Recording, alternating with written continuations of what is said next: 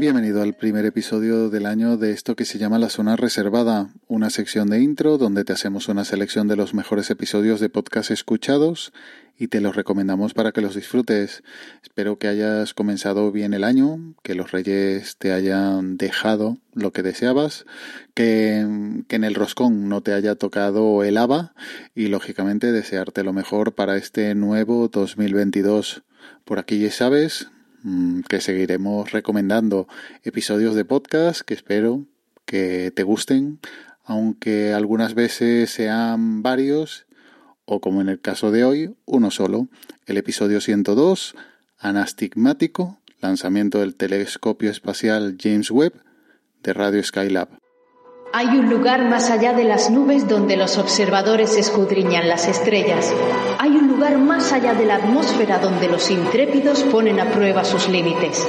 Hay un lugar más allá de la Tierra donde los visionarios sueñan con explorar.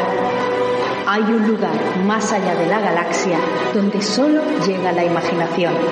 Únete a Radio Skylab, el podcast sobre el espacio, la ciencia y otras curiosidades. En la puerta de mi casa voy a poner un petardo para reírme del que venga a pedir el aguinaldo. Pues si vas a dar a todo el que pide en Nochebuena, te tendrías que poner a pedir de puerta en puerta. Arre borriquito, arre burro, arre, anda más deprisa que llegamos tarde. Arre borriquito, vamos a Belén, que mañana es fiesta y al otro también. En el cielo hay una estrella. Hola, hola, hola. Un saludo a todos los espacios trastornados. Bienvenidos al programa 102 de Radio Skylab.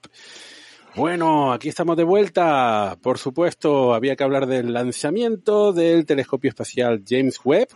Pues una nueva recomendación cortesía de mi compañero Juan Jordel en Twitter, que aunque no sea la primera vez que traiga Radio Skylab por aquí como recomendación, este episodio en concreto mm, me lo ha propuesto él. Radio Skylab no publica muy seguido, pero estas tres horas hablando sobre todo lo referente al lanzamiento del telescopio espacial James Webb lo compensan. Es completísimo. No solo hablan de la tecnología, de su función, de los antecedentes, incluso tienen tiempo para hablar sobre las polémicas relacionadas con la elección de su nombre. Un episodio espectacular y que seguro te pondrá al día de todo lo referente a este lanzamiento. Pero eh, a mí lo que el, comentario que, que quería hacer era con respecto a los coronógrafos. Estos instrumentos, algunos de estos instrumentos tienen un, eh, llamamos coronógrafo a un elemento que oculta un trocito del cielo. Esto en la Tierra se usa para observar, antiguamente al menos, eh, la atmósfera del, del Sol, por eso se llama coronógrafo, eh, la corona, la atmósfera solar. Bueno, pues eh, tenemos coronógrafos en el James Webb, con lo cual, pero no para tapar la luz del sol que no puede observar, sino para tapar la luz de las estrellas y poder observar los planetas o los objetos que estén orbitando muy cerca de esas estrellas. Con lo cual, eh, quizás en poco tiempo, en un año, dos años, podremos, eh, podemos tener eh, espectros de planetas extrasolares o al menos imágenes directas de planetas extrasolares en infrarrojo, recuerden, no, no en visible, pero sí en infrarrojo. Ojo, y luego también otra de las funciones que tienen, eh, que tienen, que va a tener los espectrógrafos que monta el James Webb es analizar la composición química de las atmósferas de los exoplanetas.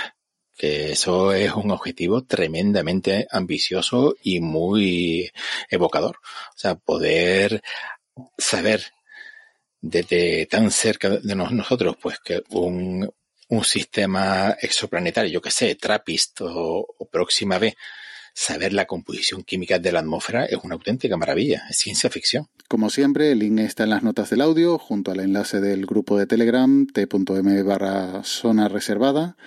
Y ya nos emplazamos hasta la próxima semana en esta zona reservada de intro. Cuídate, un saludo.